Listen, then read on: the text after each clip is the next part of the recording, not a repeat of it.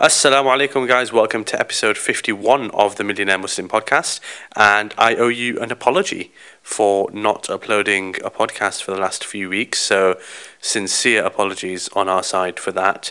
It's been really quite busy, quite manic. If you haven't heard the latest through our email list, then the big news is that I am quitting my job as a corporate lawyer to go full time on IslamicFinanceGuru.com, which is massively exciting news for us. So, inshallah, you will see a ramp up in activity forward. We've got big plans, inshallah, and my ask of you guys is that you make sincere dua for us in our journey because it's a big step in our in our journey. So yeah, we need all the help we can get from you guys, and we need your continued support. So jazakallah khair for helping us to get to this point, and jazakallah khair in advance for helping us to progress, inshallah, to the very next level. So, on to the episode, which is a khutbah which Ibrahim recently did, and it's interestingly all about Brexit, which I'm sure you've heard enough of, but this is quite an interesting take on it. It's all about thinking about Brexit negotiations in the context of the Day of Judgment. So, inshallah, we'll all benefit from it give it a listen and let us know what you think. As ever, our inboxes are open to you guys. It's Mohsin at IslamicFinanceGuru.com and Ibrahim at IslamicFinanceGuru.com. If you want to get in touch with us for anything whatsoever, please feel free to do so. And don't forget to remember us in your du'as, inshallah. Assalamu alaikum and hope you enjoy the episode.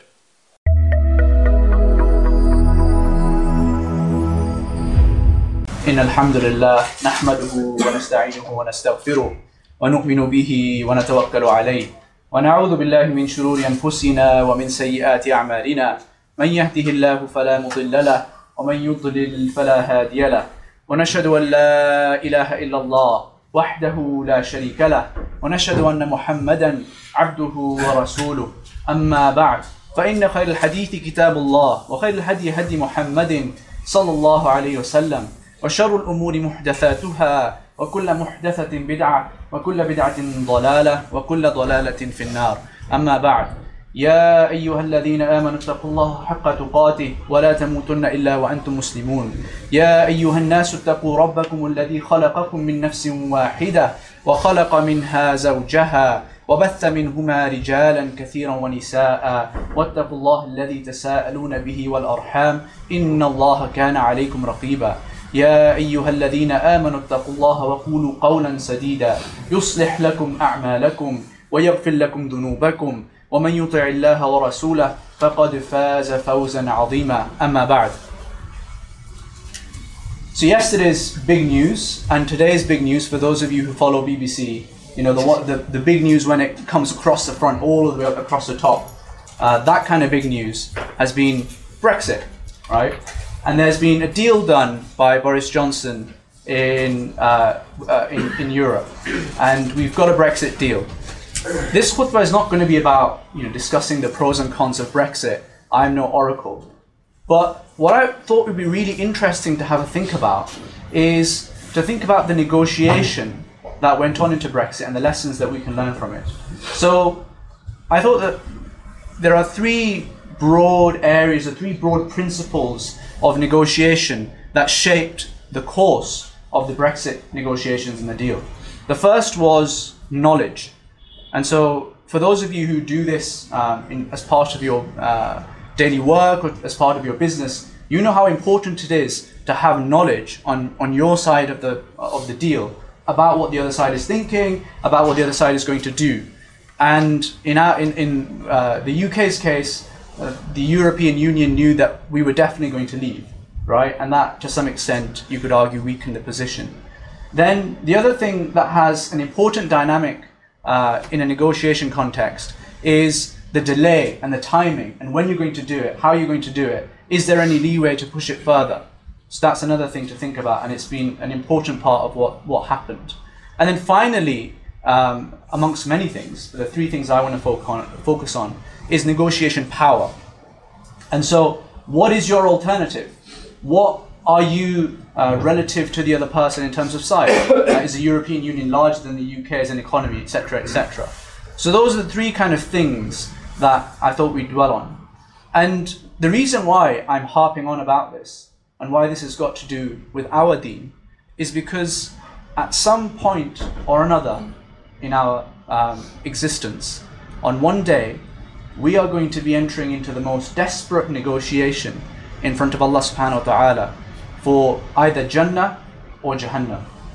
There will be a day when we will be pleading with Allah subhanahu wa ta'ala on, uh, on that outcome, Jannah or Jahannam. It will literally all come down to that. And so, thinking back to those three kind of broad principles that we talked about uh, knowledge, timing, and negotiation power. Let's have a think about how the Quran talks about this and the Hadith talk about this.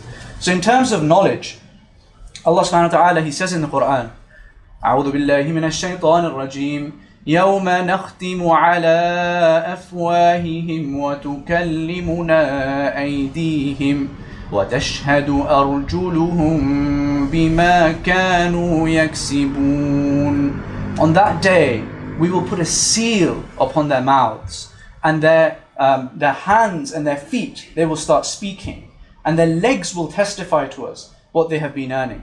So on that day, you know, when we talk about knowledge, when we talk about, you know, what's the other side going to do, when we talk about in a housing, you know, when you're buying a house, are they really going to sell or not? You know, and it would be sometimes you think, oh, it'd be really nice to, you know, somehow have, you know, uh, an insight into what this person is really thinking. When we're negotiating with Allah subhanahu wa ta'ala, our own bodies will be speaking against us and they will be speaking the truth. It will be as transparent as you as you could imagine. That is going to be our state on the day of judgment when we're entering into that negotiation. Allah subhanahu wa ta'ala says in the Quran, ووضع الكتاب فترى المجرمين مشفقين مما فيه ويقولون ويقولون يا ويلتنا ما لهذا الكتاب؟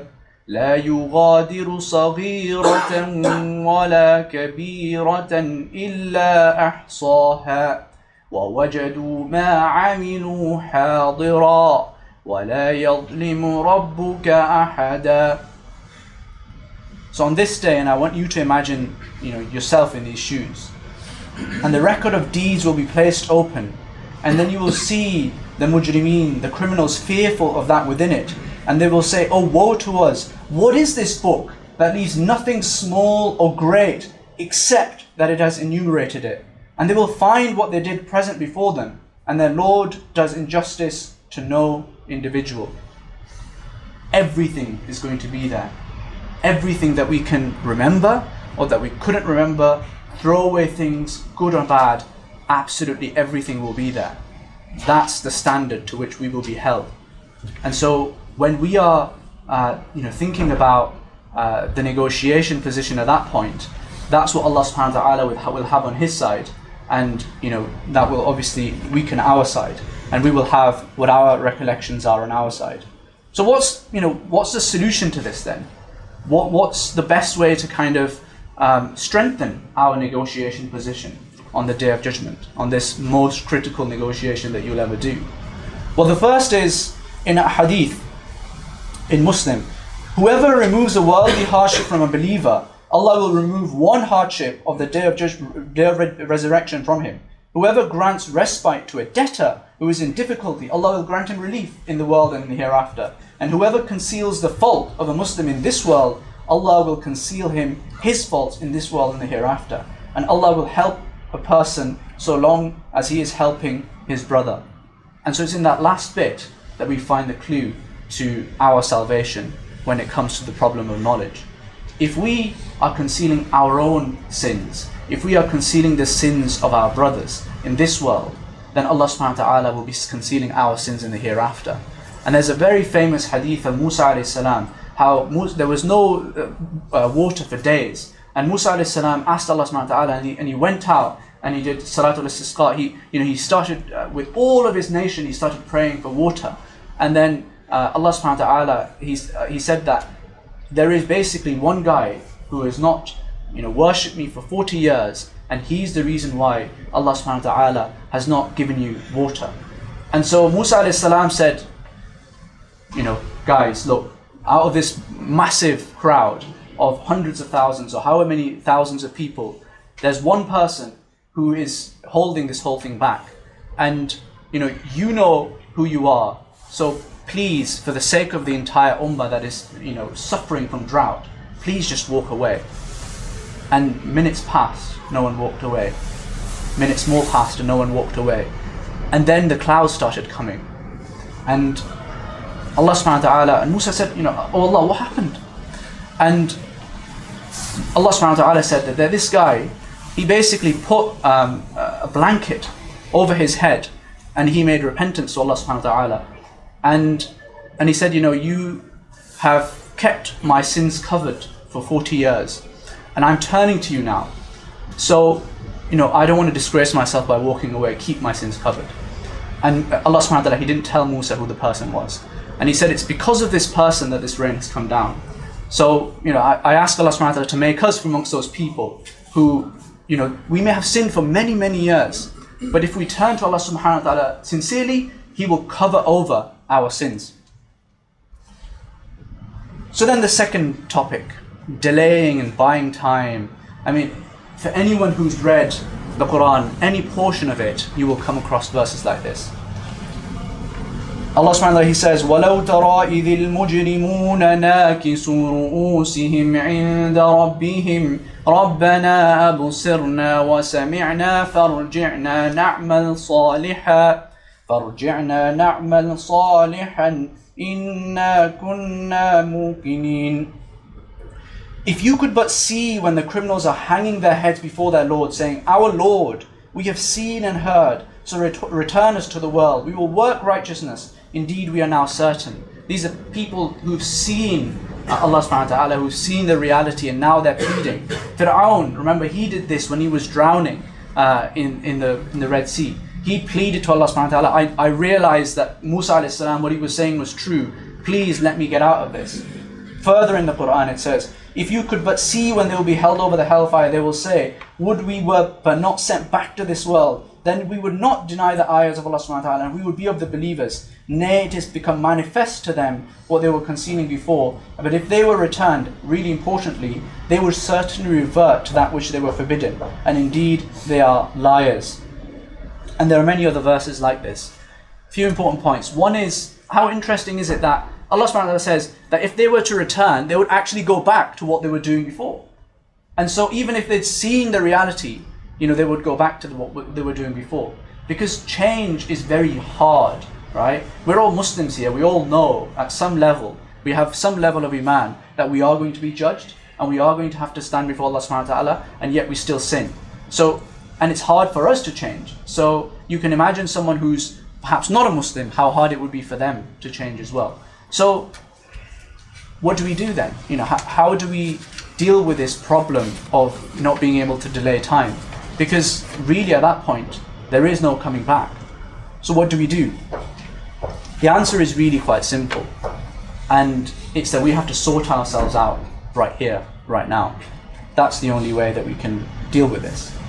Allah subhanahu wa ta'ala, uh, there's a hadith in Tirmidhi which, which says, A person's feet will not move on the day of resurrection until he is questioned about his life and how he spent it, about his knowledge and what he and what he did with it, about his wealth, from where he acquired it and what he spent it, and about his body and for what he wore it out over. And that's in Tirmidhi. So again, lessons that we can derive from that, big high level things that we can think about. Two things I think in my view. Firstly, you know, what are we actually spending the majority of our time doing? It's either going to be at home or it's going to be at work is what we are doing at work haram for a start? You know, that's a gating item. If it's haram, we need to really think about that very carefully. If it's um, halal, but it's not really productive, then maybe we can fine tune it a bit. Maybe we can look for something that's more productive to the ummah. Maybe we can look for something that's going to add more value to the world. And um, in, in the process, will quite frankly possibly be uh, more interesting as a job as well. So that's something that we can really fine tune and think about. Because it shouldn't be that our job is just something that earns us our daily bread and that's it. Because if, if we are spending about 20 or 30 years, you know, let's say we spend a third of our day working, and we're spending about um, you know 20 or 30 years in total at our workplace, pure work. If out of our entire life, you know, that's a huge portion of our life. If that is in something that is basically just earning us um, some money to then do something good outside of work, that, in my view, is not an efficient use of our time. The work itself should be something that is getting us closer to Jannah. Uh, and so we should have a think about that. And then the second thing is, what are we doing with our family? What are we doing um, with our loved ones at home? How are we spending our time with them? Are we spending time, um, you know, going home, relaxing, watching Netflix um, and YouTube? Nothing wrong with either of those things, right? Um, says the man who's got a video there.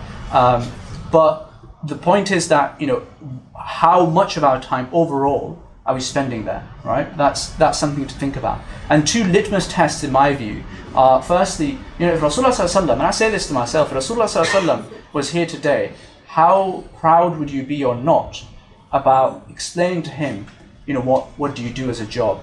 What do you do on an evening with your family? You know, if he if you were to be honest with him and explain exactly what you do, how proud of that would you be? Then the second litmus test is uh, the mother test. How proud would you be if your mom knew, you know, if she had a camera, like a head, you know, a head camera, one of those cameras, and she could just literally see what you were doing all day long? How proud would she be?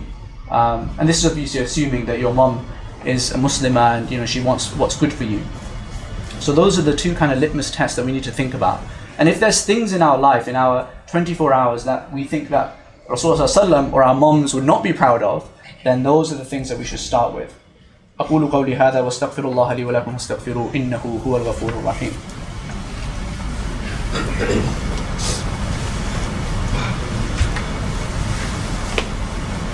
بسم الله والحمد لله والصلاة والسلام على رسول الله أما بعد. The final thing that I wanted to talk about of the three negotiation things that we started with. The first one was knowledge, the second one was about timing, the third thing was about negotiation power. Uh, Allah subhanahu wa ta'ala, you know, let's set the scene here. When we're going to be standing in that position, um, this is going to be the scene. فإذا برق البصر وخسف القمر وجمع الشمس والقمر when sight is confounded and the moon is eclipsed, hidden from view, and the sun and the moon are brought together. The earth is rolled up. Everyone is coming out of, of, of, the, of the graves. Everyone is desperate. There, there are people who are literally drowning in their sweat. The sun is literally just above our heads.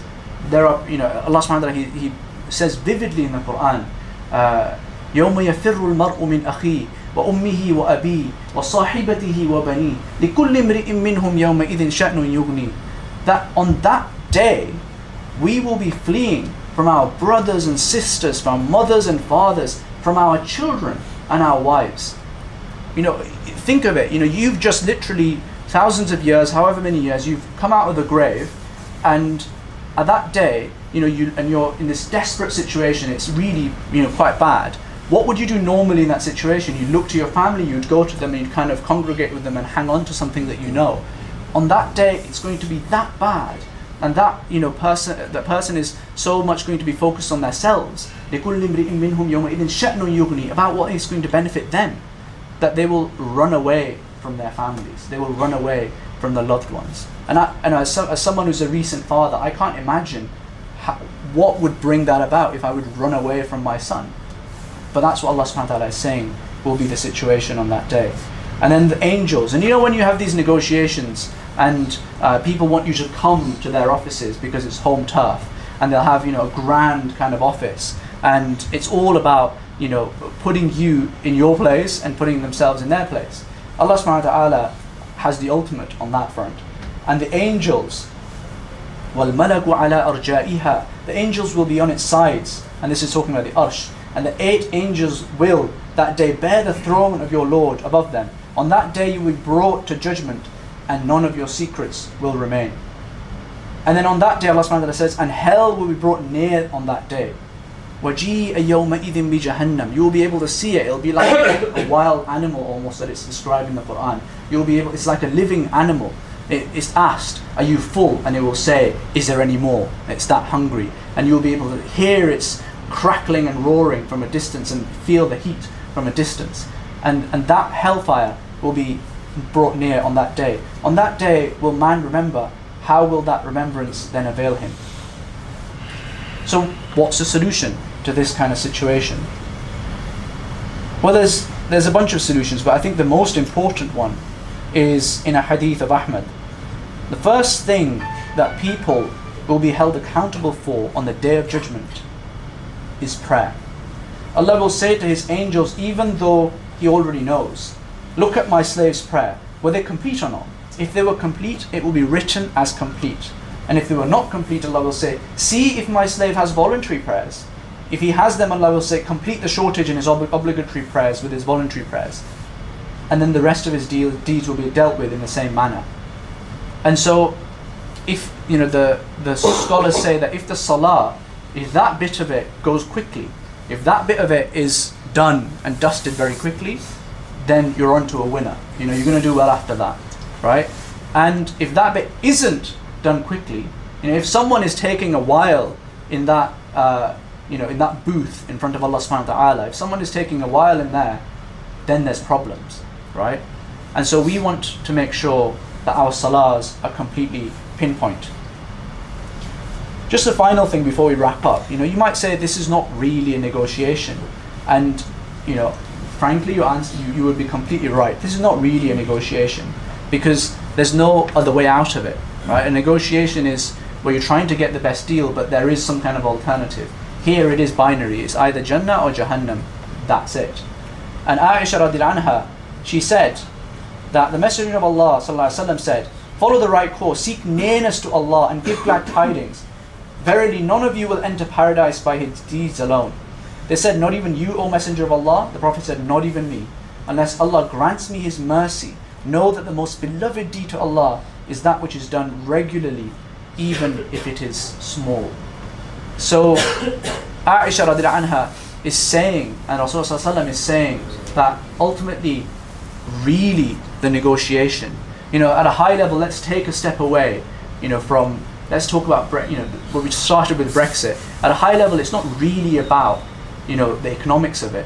It's about that relationship that Boris Johnson manages to have with his counterparty. At a high level, people like to do transactions with people they got to get on with. So in a weird analogous way, Allah subhanahu wa ta'ala and our relationship with Him is that what really matters. And we need to build upon that by asking Allah subhanahu wa ta'ala's forgiveness, now having that istighfar and doing shukr to Him, because that those are the things that bring us closer to Him. Uh, and if we have that, then we, uh, bi'idhnillahi ta'ala, um, will have an easy negotiation. So, wrapping up then, really to summarize what we've already said, let's look at our position, take stock of it right now. Would we want to be in that booth in front of Allah subhanahu wa ta'ala on the day of judgment, uh, negotiating, pleading with Him for, um, for Jannah? We should ask Allah subhanahu wa ta'ala to make our hisab, hisabun yasira, uh, easy hisab.